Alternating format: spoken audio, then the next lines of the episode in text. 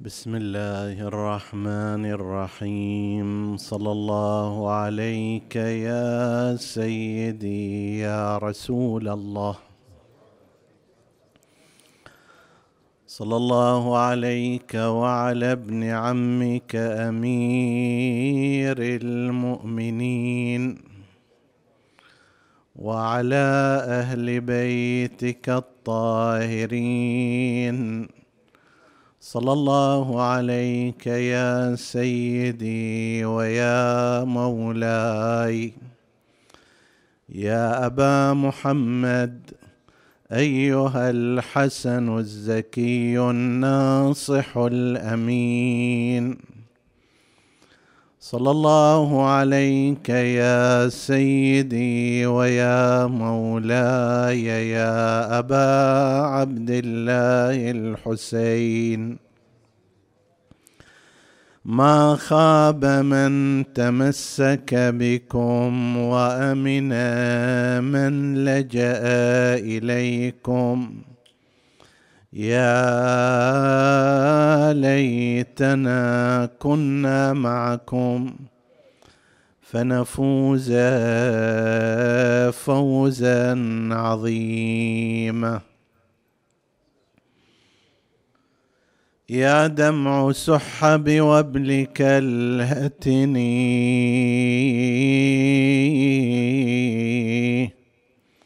لتحول بين الجفن والوسن.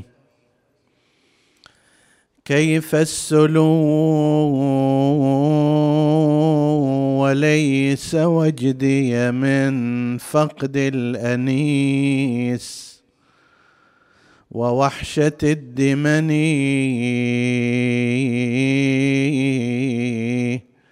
بل هذه قوس الزمان غدا. منها الفؤاد رمية المحن. واستوطنت قلبي نوائبه حتى غدوت أهيم في وطني. أوما نظرت إلى صفي بني مضر الكرام. وخير مؤتمني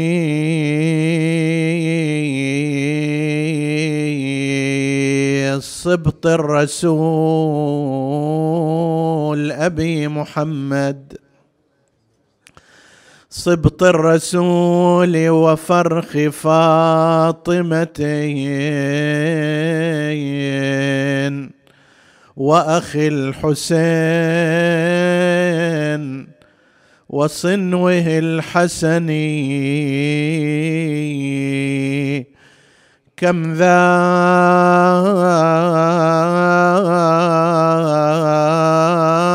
بعد أبيه من غصص.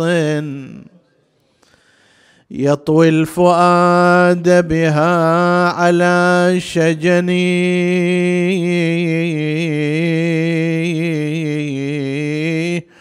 وقد ارتدى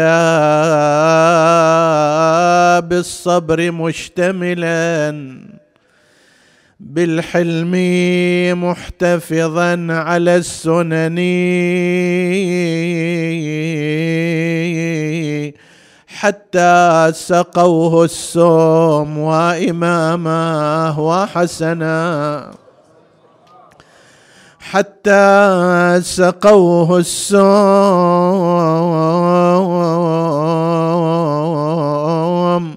فاقتطعوا من دوح فاطم ايما غصني سما يقطع قلب فاطمة وإماما.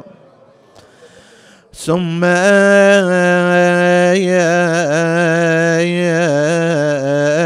يقطع قلب فاطمة حزنا على قلب ابنها. يا يا يا يا, يا الحسني. الله يا من صبر الحسين به حطيت ذو الأحقاد ويا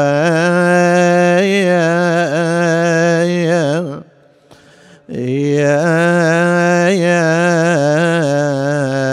الضغني يرنو جنازة صنوه قد أصبحت غرضا للنبل يثبت منه في الكفن أيوا حسنا.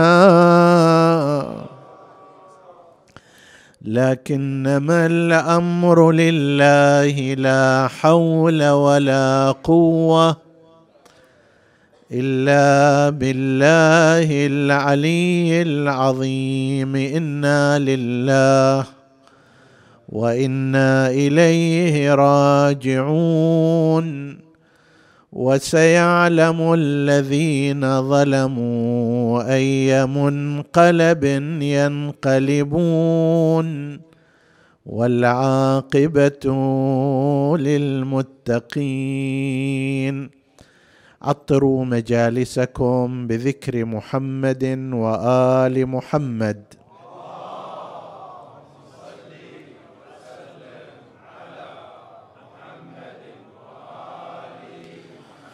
اللهم صل على محمد. اللهم صل على محمد اللهم صل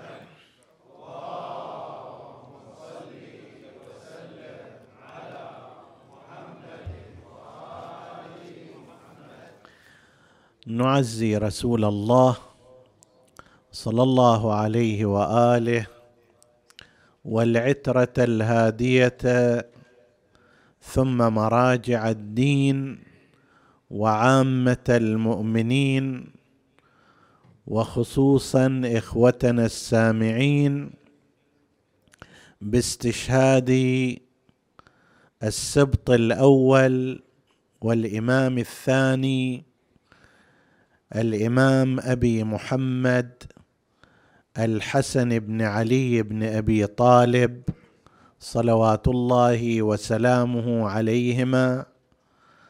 ونسأل الله الذي أكرمنا بمعرفته ومحبته في هذه الدنيا أن يتفضل علينا بشفاعته ومرافقته في الآخرة إنه على كل شيء قدير. ونتحدث هذه الليلة باختصار عن سيرة هذا الإمام العظيم تذكيرا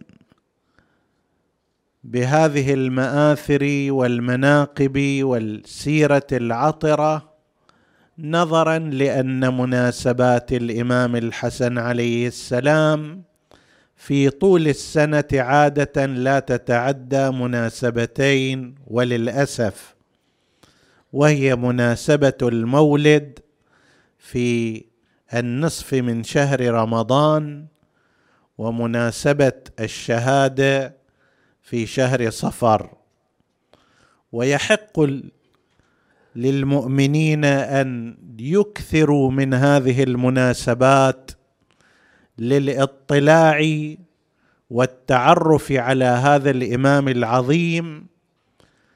نحن نجد في سائر الأئمة عليهم السلام كأبيه أمير المؤمنين وأخيه الحسين عليهما السلام تتعدد الليالي والمناسبات وبتبعها تكثر المعرفة بهؤلاء الأئمة. بينما بالنسبة إلى الإمام الحسن المجتبى لا نلحظ هذا الأمر. على أي حال نحن نتحدث هذه الليلة ضمن هذا الإطار التعريفي ولعل بعضه قد مر على أسماع الإخوة الكرام والفضلاء الحاضرين والحاضرات. إمامنا الحسن المجتبى عليه السلام كانت ولادته في السنة الثالثة لهجرة رسول الله صلى الله عليه وآله. بعدما اقترن علي أمير المؤمنين عليه السلام بفاطمة عليها السلام في السنة الثانية للهجرة في أواخر تلك السنة بين من يقول في شهر شوال وبين من يقول في شهر ذي الحجة إلا أنها في السنة الثانية بعد مرور الفترة العادية للحمل كانت ولادة الإمام الحسن المجتبى في النصف من شهر شعب من شهر رمضان. ولادة الإمام الحسن عليه السلام كان لها انعكاسات. بعضها عادي وهو ما يحصل في كل أسرة عندما يتزوج منها رجل وامرأة ويولد لهما مولود تكون فرحة غامرة بمجيء هذا المولود فهو ينبئ عن صحتهما وعن وضعهما الطبيعي بالإضافة إلى أنه يخبر بالامتداد أن المولود يمكن أن يشكل امتدادا لهذين الزوجين. وهذا في كل أسرة لا ريب أنه حصل في الأسرة العلوية الفاطمية مثل هذا الشعور الذي يحصل عند كل أسرة.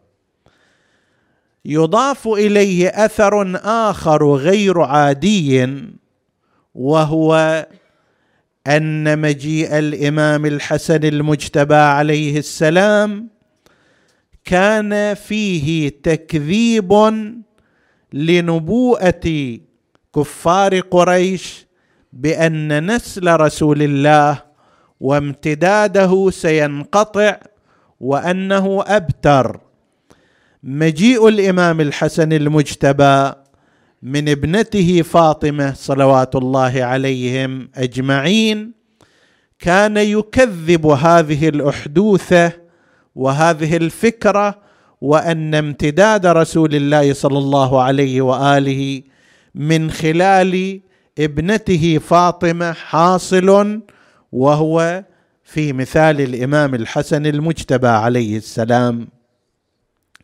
فكان له هذان الأثران أثر عادي وأثر عقيدي وإنباء عن المستقبل طبعا فيما بعد سيأتي الإمام الحسين عليه السلام وهكذا تتكاثر هذه الذرية زادها الله شرفا وزادت الإسلام بركة.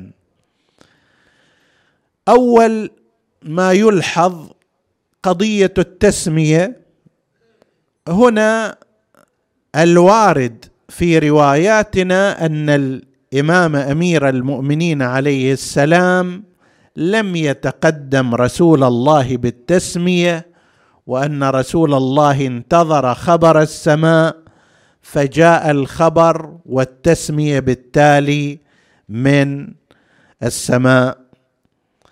هنا نتوقف بعض الوقفات الاجتماعية السريعة. الوقفة الأولى أن قضية التسمية لا ينبغي أن تتحول إلى مشكلة تجعل من الفرحة ترحا كما قد يحصل في بعض الأسر.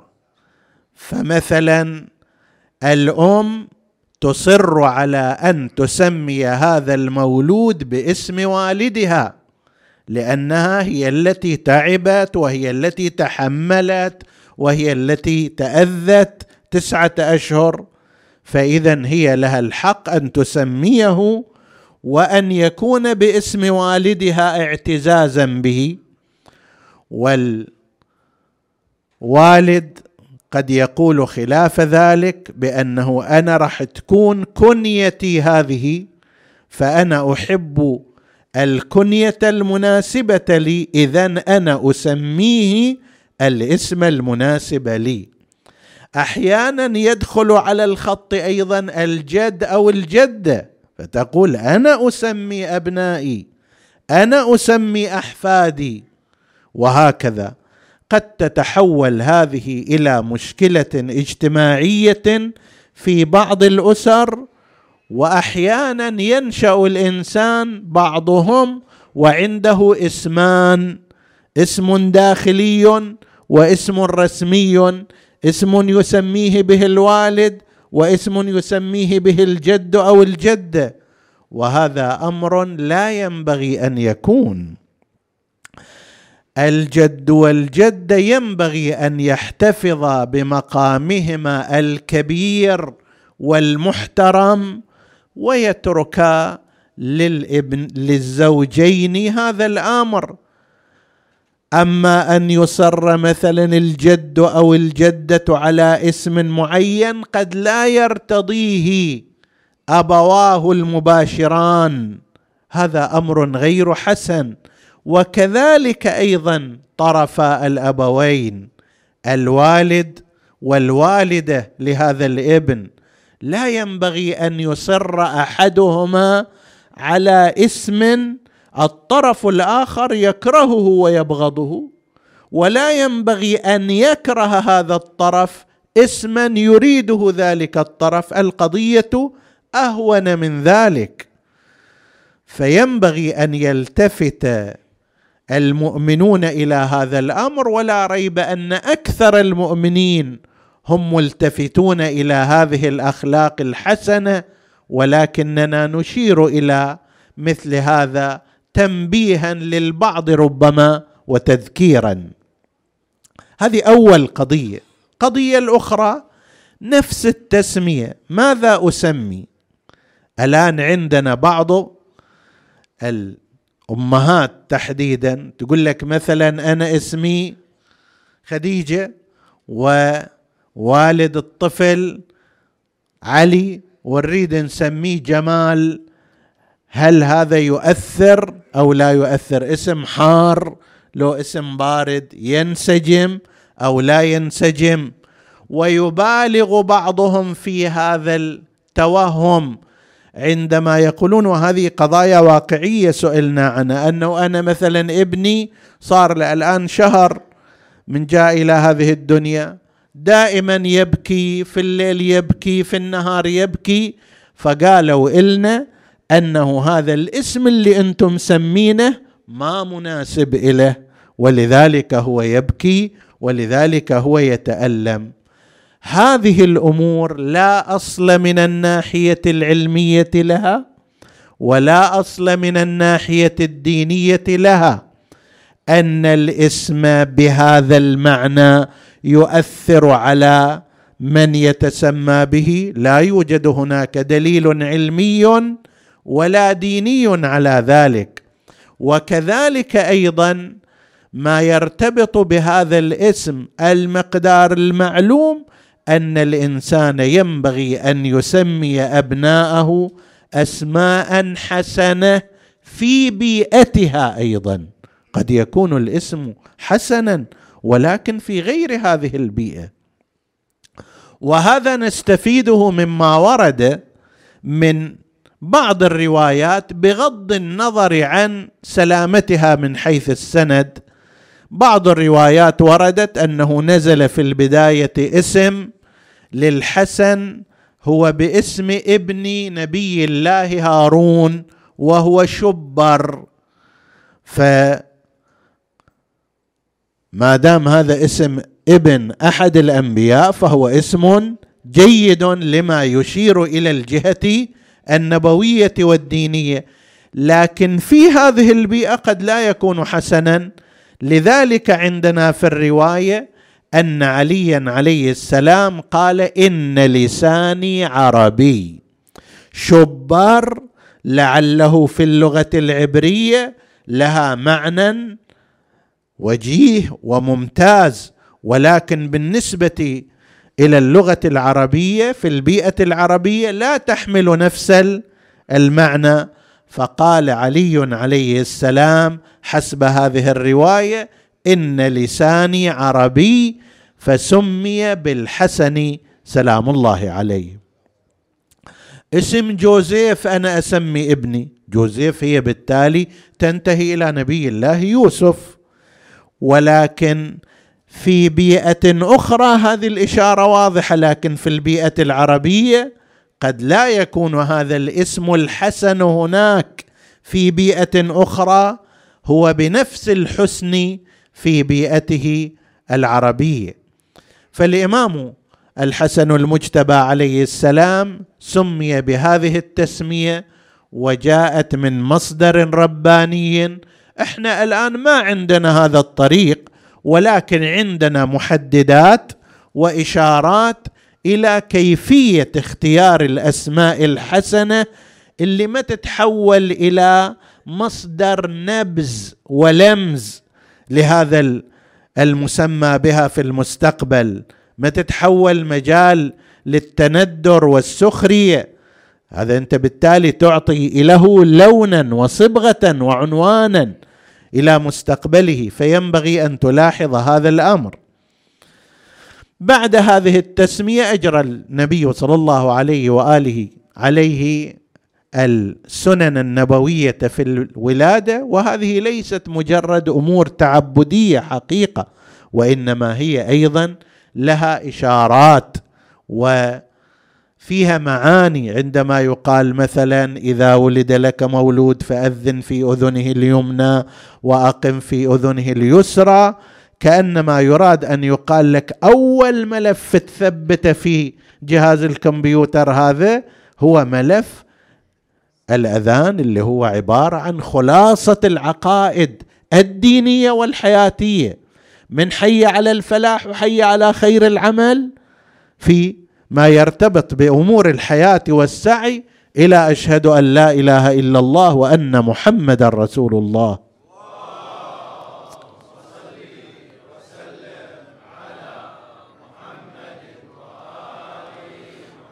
تربى الإمام الحسن المجتبى عليه السلام محاطا بعناية جده رسول الله صلى الله عليه وآله وبمباشره أمير المؤمنين وفاطمة الزهراء سلام الله عليهم أجمعين. فد ملاحظة أكو هنا أن الإمام الحسن المجتبى والإمام الحسين عليه السلام نال من رسول الله صلى الله عليه وآله ما يقرب من مئتي حديث في فضائلهما ومناقبهما وصفاتهما. هذا كما ذكره ابن عساكر الدمشقي الشافعي في كتابه ترجمة الإمام الحسن عليه السلام. وأما عند الإمامية فشيء أكثر من هذا. سؤال ما الذي ينتفع به الإمام الحسن المجتبى وهو في ذلك الوقت إلى أن توفي رسول الله الإمام الحسن المجتبى عمره سبع سنوات والإمام الحسين عمره ست سنوات. ما أتى حديث أو أكثر الحسن والحسين إمامان قاما أو قعدا الحسن والحسين سيدا شباب أهل الجنة الحسن له هيبتي وسؤددي والحسين له جرأتي وجودي وأمثال ذلك من الأحاديث الكثيرة. هل هي في مقام المدح والثناء والتعظيم فقط. أكو فكرة في موضوع المناقب أساسا. كل المناقب والفضائل التي قالها رسول الله صلى الله عليه وآله وصحت عنه هذه ليست امورا بسيطة وسهلة وإنما كانت ضمن مخطط هداية الناس إلى الطريق الصحيح بعد رسول الله صلى الله عليه وآله.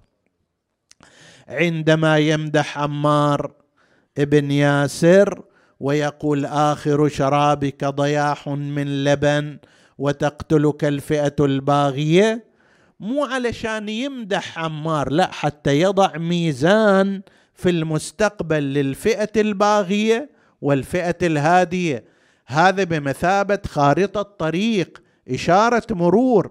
أيها الناس إذا شفت عمار قد قتل في صفين من قبل جيش أهل الشام فهم الفئة الباغية وهذه هي الفئة الهادية التي كان على رأسها أمير المؤمنين عليه السلام. فالقضية مو مجرد شيء كمالي يحب إنسان أن يشجع هذا يمدحه يثني عليه عندك انت عامل أو موظف تريده يزيد انتاجيته وتريد تشيد بفضله تسوي إلى تكريم وتمدحه. لا ليس الأمر هكذا. وإنما هو أمر يرتبط بقضايا الأصول العقيدية بقضايا الامامي بقضايا الإمامة. عندما يقول سيدا شباب أهل الجنة يعني كل من قاتل هذا السيد للجنة لن يكون في الجنة. باب الجنة مفتاحها سيدها رئيسها قائدها شخص أنت تقاتله لا يمكن أن تكون معه. عندما يقول إمامان قاما أو قعدا يعني عندما يصالح الحسن فهو إمام. وعندما يقاوم الحسين فهو إمام ولو انعكس الدور. سيد شرف الدين ينسب إليه هذه المقالة رضوان الله تعالى عليه. سيد عبد الحسين شرف الدين شباب جيد أن يتعرفوا على سيرته هذا العالم الفذ وأن يقرأوا كتبه. كتب كثيرة متقنة جيدة في باب المناقشات المذهبية الهادئة المستدلة والمبرهنة. ينسب إليه هذا القول أنه لو كان الحسين متقدما على الحسن لفعل كما فعل الحسن. ولو تأخر الحسن وصار محل الحسين لاستشهد في نفس الطريقة التي استشهد فيها الإمام الحسين سلام الله عليه وهو كلام قيم. يترجم هذا الحديث إمامان قاما أو قعدا فالنبي صلى الله عليه وآله قال كثيرا من الأحاديث في حقهما وفضلهما والغاية منها هي هداية الناس إليهما وخارطة الطريق لهذه الأمة بحيث يكون هؤلاء الناس ينتهون إلى إرشاد وتوجيه وتوجيه صادر من هؤلاء الأئمة صلوات الله وسلامه عليهم. توفي رسول الله صلى الله عليه وآله وكان الإمام الحسن عليه السلام ظل أبيه وضمن خطته. ماذا كان يقوم به الإمام أمير المؤمنين عليه السلام؟ كان يقوم به الإمام الحسن المجتبى حذو القذة بالقذة. لا طريق آخر له ولا نشاط غير نشاط أبيه ولا موقف إلا موقف والده صلوات الله عليهم. إلى أن جاءت فترة خلافة أمير المؤمنين عليه السلام في فترة خلافة أمير المؤمنين كان الحسن المجتبى الساعد الأيمن لأبيه أمير المؤمنين والمقدم على غيره. أمثلة على ذلك ننقلها فيما يرتبط بقضية ميزة أمير المؤمنين عليه السلام وهي ميزة العلم وهو صاحب مقالة سلوني قبل أن تفقدوني وما قالها غيره إلا افتضح. الإمام الحسن المجتبى ناب مناب أبيه في أيام حضور الإمام أمير المؤمنين وكلفه أمير المؤمنين بالإجابة على ما يصعب على غير الإم على غير الأئمة من الإجابة. قضية مشهورة وهي إحدى القضايا. في الفترة الفاصلة بين معركة صفين وفترة التحكيم. صفين معركة صفين بدأت في يوم واحد صفر. سنة ستة وث... سنة سبعة وثلاثين هجرية واحد صفر سبعة وثلاثين هجرية واستمرت تسعة أيام متوالية متواصلة. من الصباح إلى المساء لا يحجزهم إلا حلول الظلام. وكانت الكفة في كل يوم تميل إلى صف أمير المؤمنين من غير حسم. اليوم الأخير التاسع مالت الكفة كثيرا باتجاه هزيمة معاوية وجيش الشام. هناك ابتكروا قضية رفع المصاحف على الرماح في اليوم العاشر وجاء الخوارج بجهلهم وبغباوتهم ورفعوا السلاح على أمير المؤمنين. إما تعطل الحرب وإلا نقتلك في مكانك. فأوقف علي الحرب عليه السلام. ماذا نصنع الآن؟ قالوا لا بد أن نفكر في تحكيم حكمين. واحد من أهل الشام ممثل عنهم واحد من جيش أمير المؤمنين يجتمعون متى؟ في شهر رمضان. بعض المؤرخين يقولوا بعد شهر رمضان يعني بعد سنة وسبعة أشهر اللي في سنة ثمانية وثلاثين راح يصير. مؤرخون آخرون قالوا في سنة سبعة وثلاثين نفسه يعني بعد سبعة أشهر من صفر إلى شهر رمضان. فتوقف القتال وخلص كل واحد انسحب وراحوا هاي الفترة سواء كانت فترة سنة وسبعة أشهر على قول بعضهم أو أو سبعة أشهر صار فيها أخذ رد وعطاء وكان في هذه الفترة قد أرسل معاوية إلى الكوفة رجلا يسأل أمير المؤمنين عليه السلام عن مسائل ألقاها إليه ملك الروم حينئذ. وباعتبار الرجل يعني مو مو في هالوادي لا وادي المسائل ولا وادي العلم ولا المعرفة.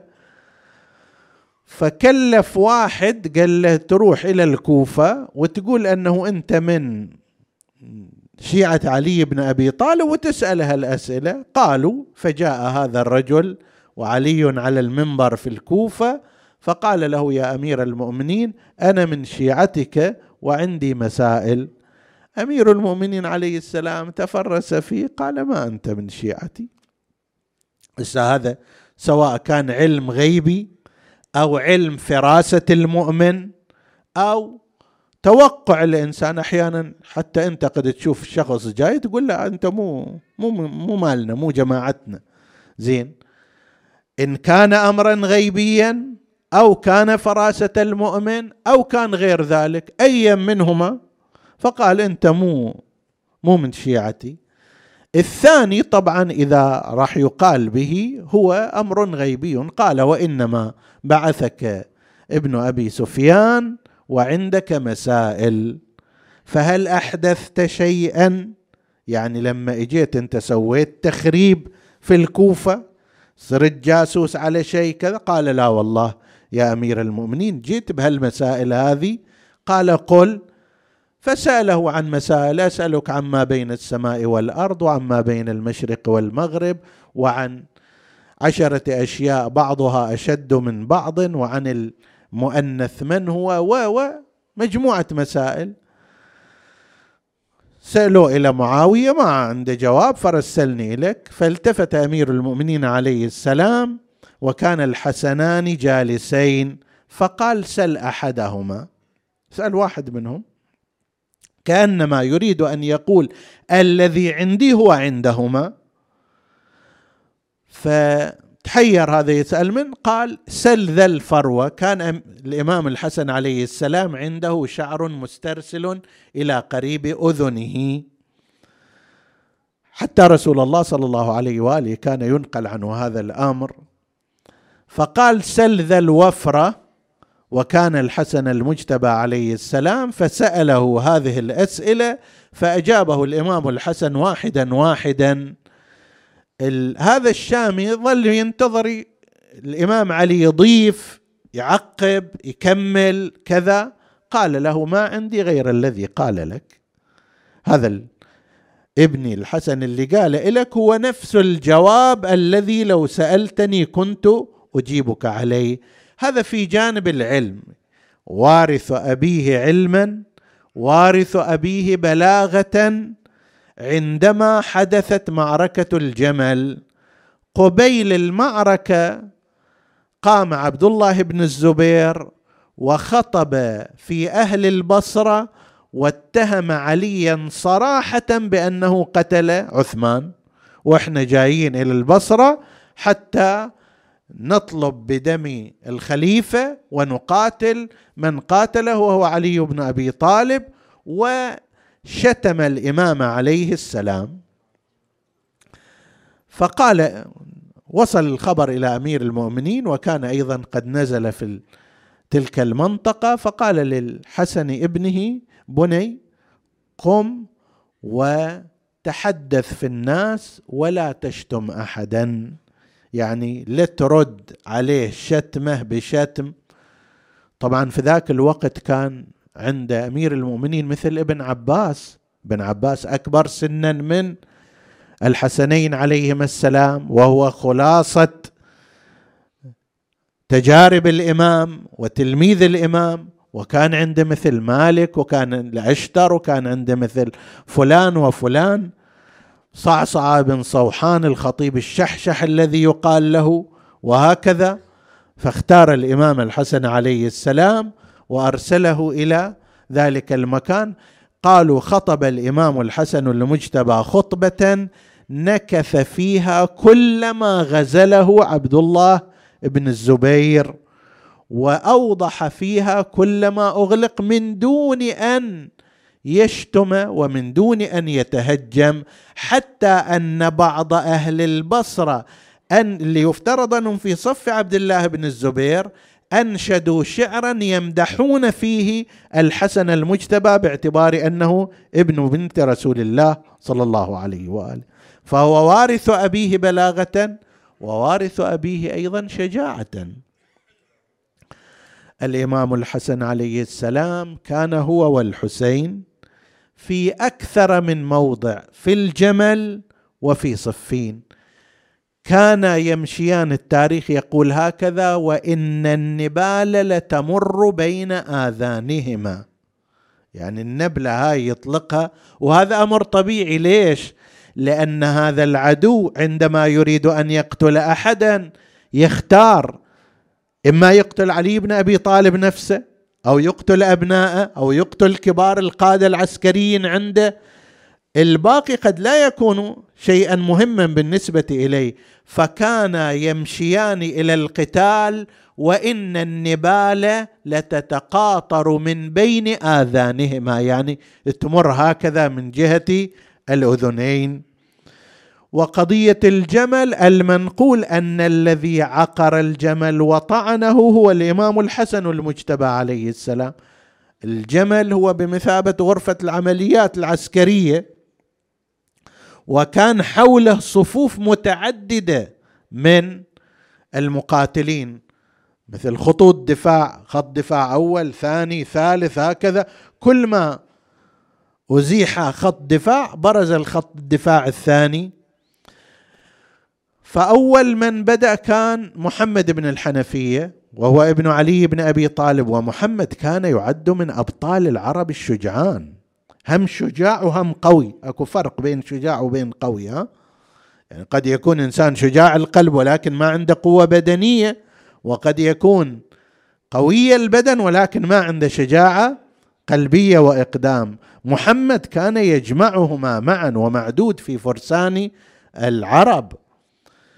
فحاول وضرب وطعن وكذا لكن ما قدر يوصل إلى الحلقة الأخيرة التي تحمي الجمل هذا مركز القيادة. فرجع الإمام أمير المؤمنين عليه السلام أعطى الراية لابنه الحسن وقال احمل عليهم يقول لك المؤرخون فحمل الإمام الحسن عليه السلام فكسر الصفوف صفا صفا إلى أن طعن ذلك الجمل في لبته. طبعا تدرون أن الجمل إذا طعن في لبته هاي منطقة المنحر خلاص بعد يذبح الجمل بضربه في هذه المنطقة. ما يذبح مثلا مثل البقرة أو النعجة وإنما يطعن في اللبة هنا.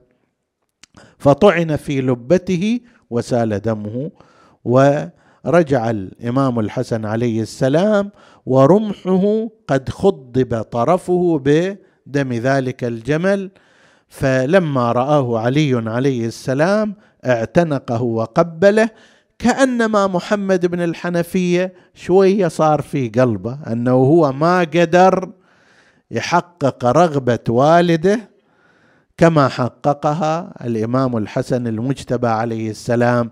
والإمام أمير المؤمنين وهذه أيضا ملحوظة تربوية لنا الآباء. لاحظ هذا حتى لا تنشأ حالة عداوة وغيرة وما شابه ذلك غير مسيطرة عليها. التفت إليه قال له يا محمد أنت ابن علي وهو ابن النبي محمد.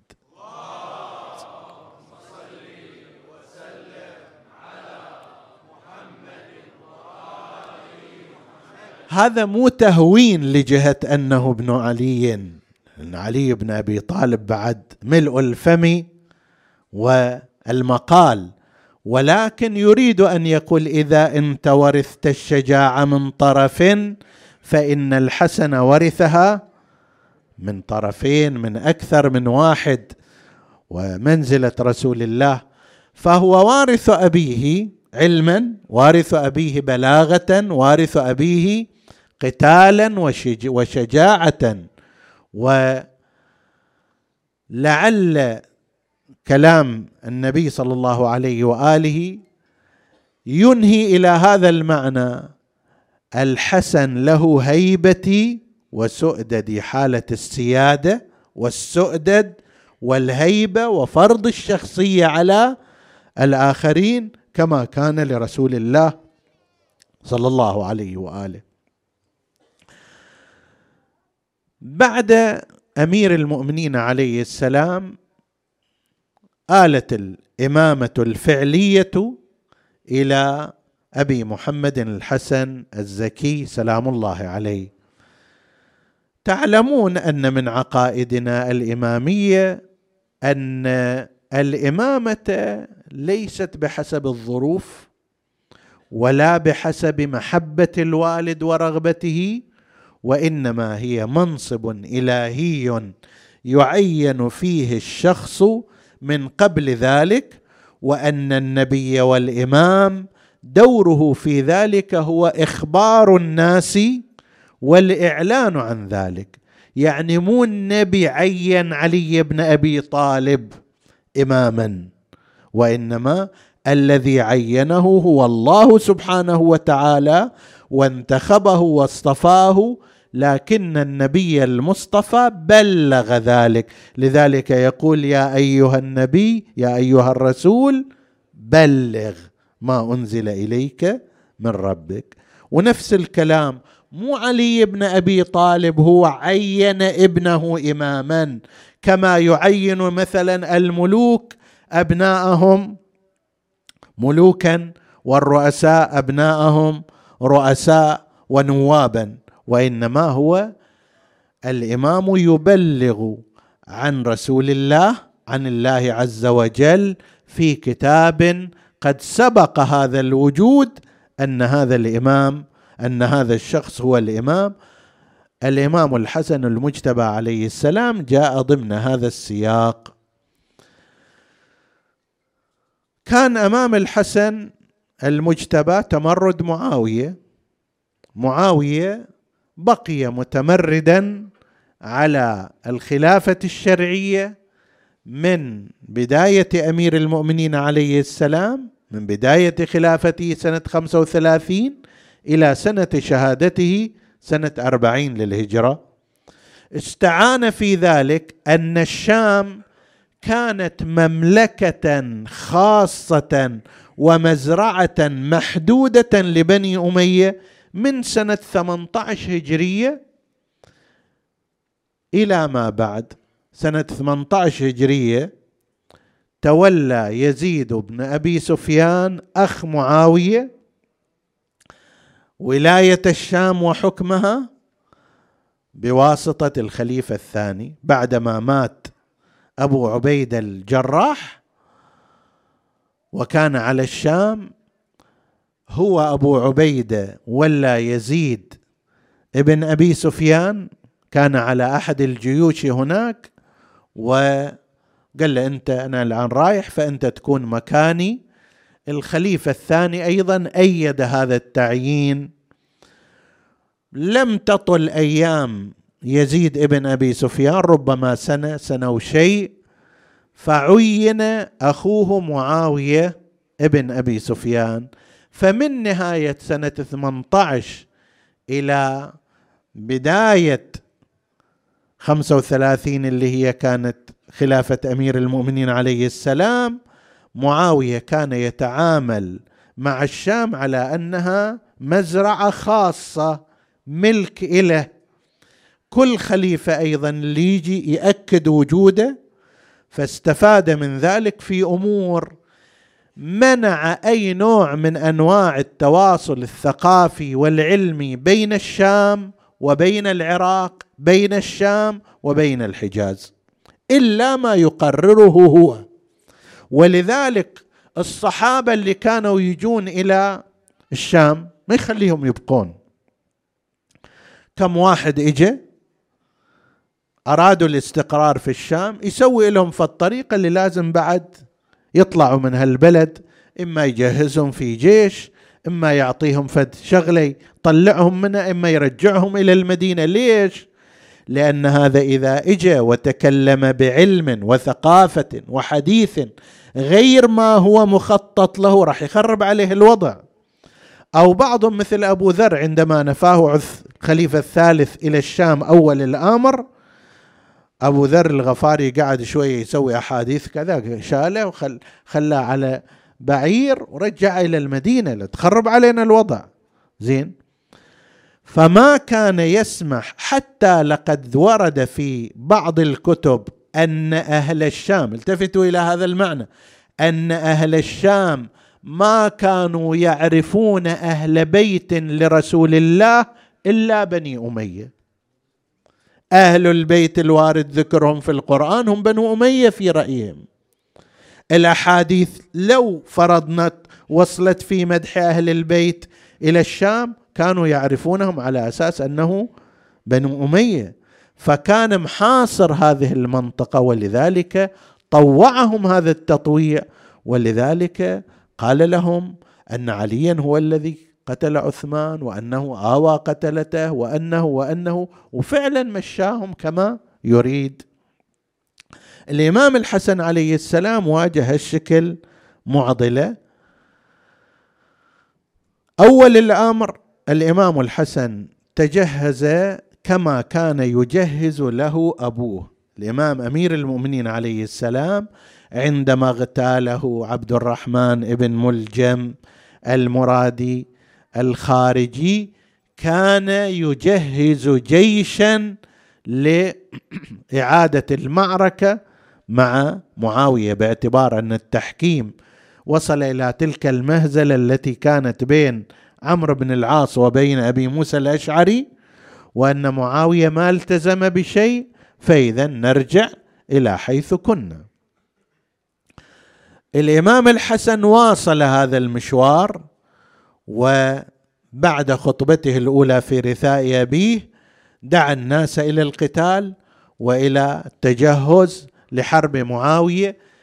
التاريخ ينقل هذه الجملة يقول فجاء الحسن بن علي في كتائب مثل الجبال لا يرى آخرها تغطي على اللي وراها. فالرجل كان ناوي على قضية القتال بشكل واضح وصريح وماشي في نفس مخطط والده الإمام أمير المؤمنين عليه السلام. انتهت الأمور إلى غير ما كان مخططا لها.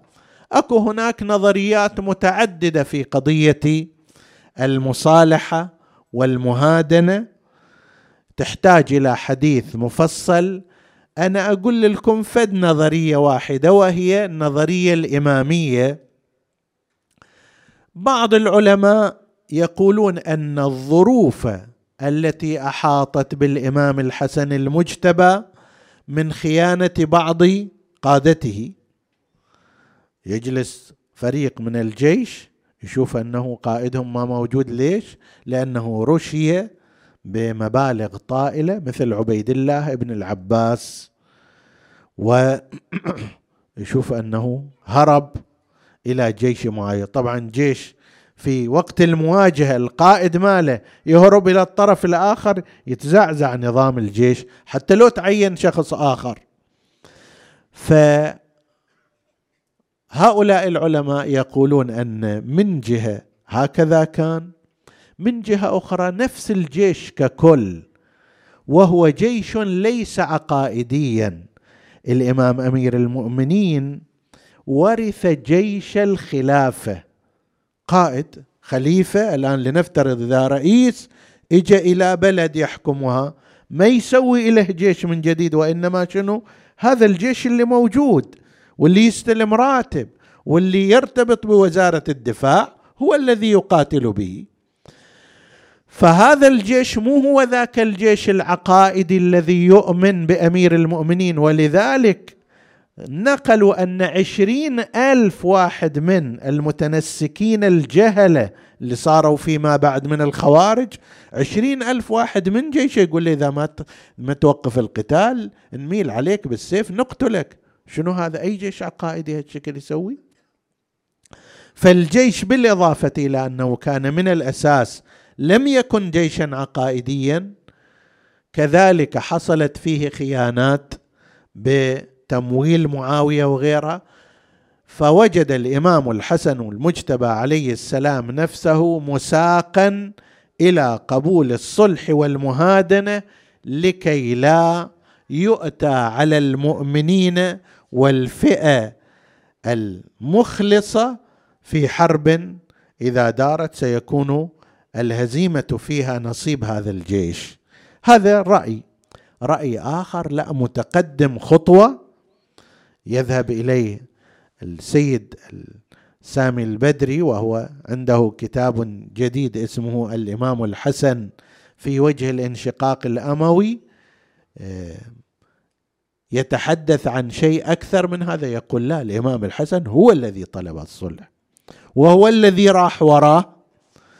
والنتائج التي ترتبت على المصالحة نتائج فيها فوائد كثيرة جدا ولذلك شبهه الإمام الحسن بصلح رسول الله مع كفار قريش في الحديبية.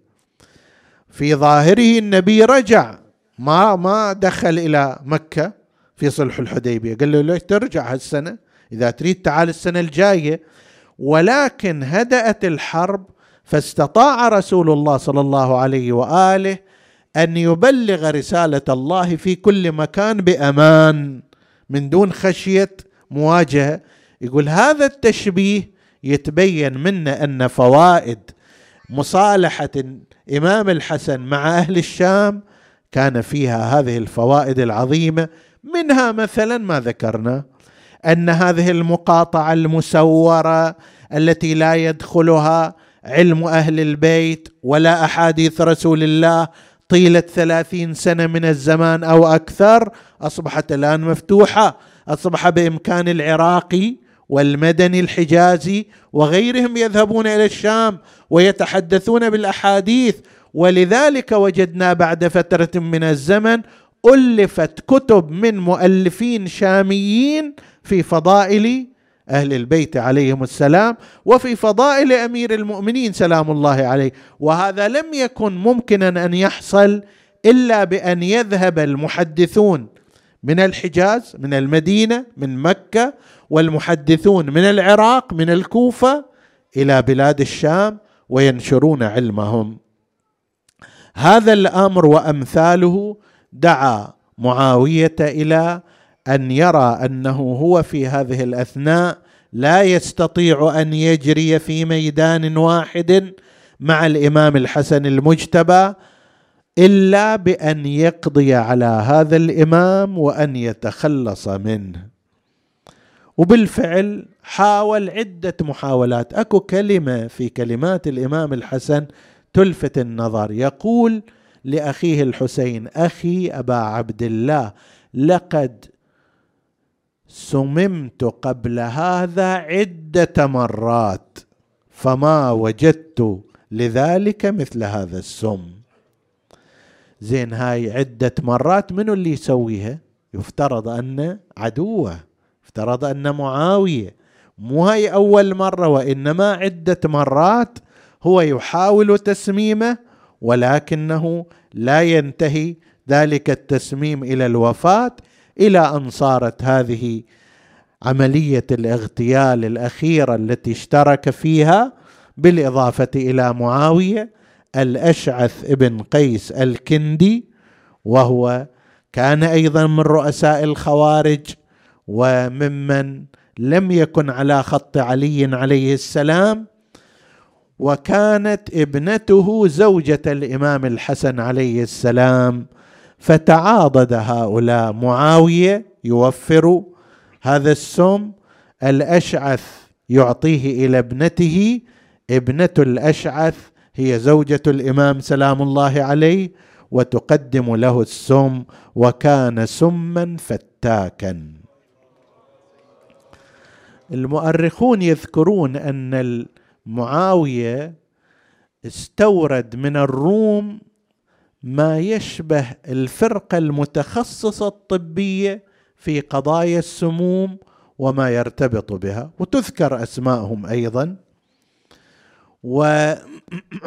والعارفون بخواص المواد وما شابه ذلك وكان يشتغل على هذا الموضوع.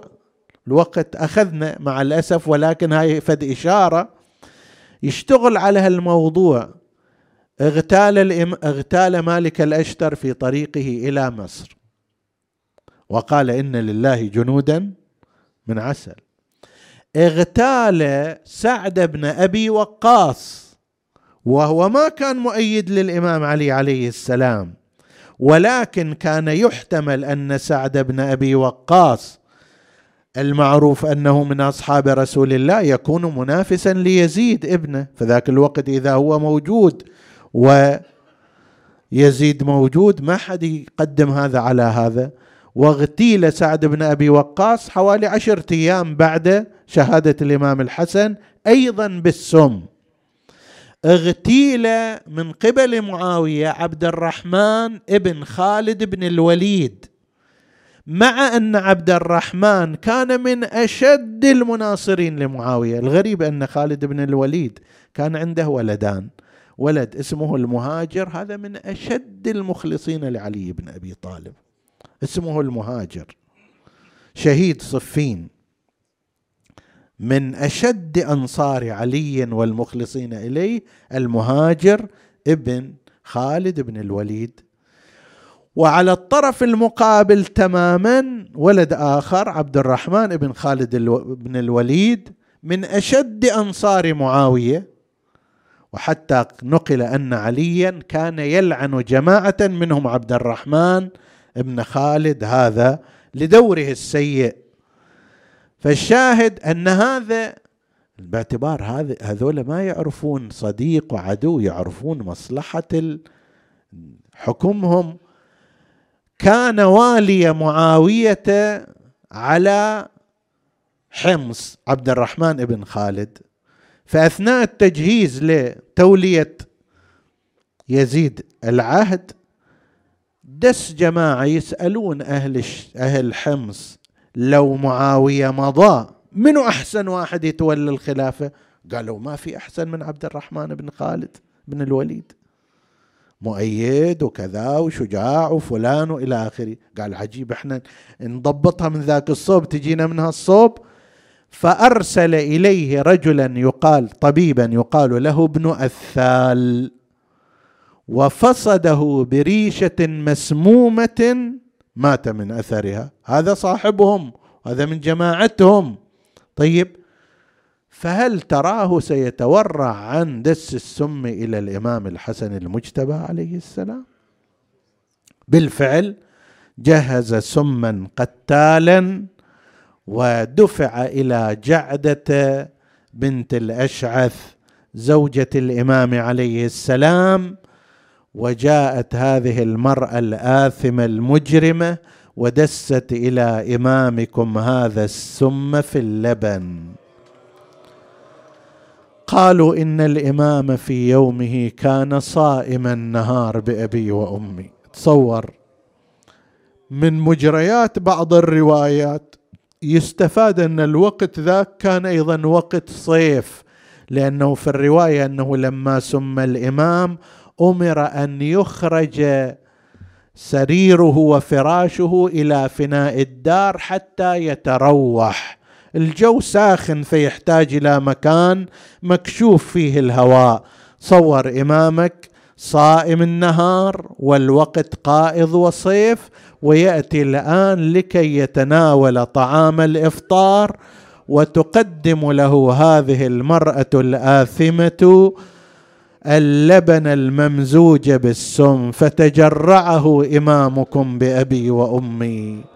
لما سرى السم في بدنه أضعف قواه وأحس بأبي وأمي كأنما تشرح احشاؤه بالمواسي. أو تقطع بالسكاكين.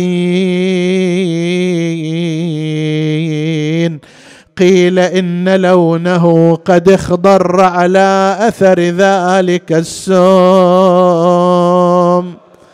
جاءه أخوه الحسين سلام الله عليه باكيا. قال له أخي أبا محمد من الذي فعل بك هذا؟ قال ما تريد أن تصنع إن الله أشد بأسا وأشد تنكيلا. جلس عنده وعندها بدأ الإمام يقيء ما في أحشائه. في طشت كان موضوعا بينهما عندها طرق الباب. وكأنما بنات رسول الله وأمير المؤمنين قد أقبلن. يسألن حال الإمام. قال أخي أبا عبد الله نح هذا الطشت عني. فإن زينب وأخواتها قد جئن لزيارتي. رفع الحسين ذلك الطشت. من الذي رفع طشت رأس الحسين من أمام أهله وعياله. يقول له يا حسين شيل الطشت عني عني خواتك يا خويا اجني. يردان يشبعن شوف مني ويردن خواتك يودعني. عندها حضرت منيته عرق جبينه سكن أنينه فاضت روحه الطاهرة. أين المنادي وإماما؟ وسيدا وحسنا وشالوا الجنازة والودي. عتصيح يا حسين بجنازة المسموم ريض ياضي. رياض يا ابو سكنة ابن عاش حلو الجها خلي على تابوت ليم شكر عما خلى على الروضات ودع اليتام لوين ماشي بكعبتي الوفاد يا رياض يا خويا ابن عاش حلو الاطباع وعرج بتابوت على مكسورة وخلى على الروضة وخلنا نجدد وداعت الله ماشي بالحسن لا وين يحسن نسألك اللهم وندعوك باسمك العظيم الأعظم الأعز الأجل الأكرم يا الله. اغفر لنا ذنوبنا كفر عنا سيئاتنا آمنا في أوطاننا. لا تسلط علينا من لا يخافك ولا يرحمنا. ولا تفرق بيننا وبين محمد وآله طرفة عين. احفظ اللهم إخواني السامعين فردا فردا واقض حوائجهم. اشف اللهم مرضاهم لا سيما المرضى المنظورين ومن أوصانا بالدعاء. وتقبل اللهم عمل المؤسسين بأحسن القبول إلى أرواح موتاهم وموت السامعين نهدي ثواب الفاتحة تسبقها الصلوات.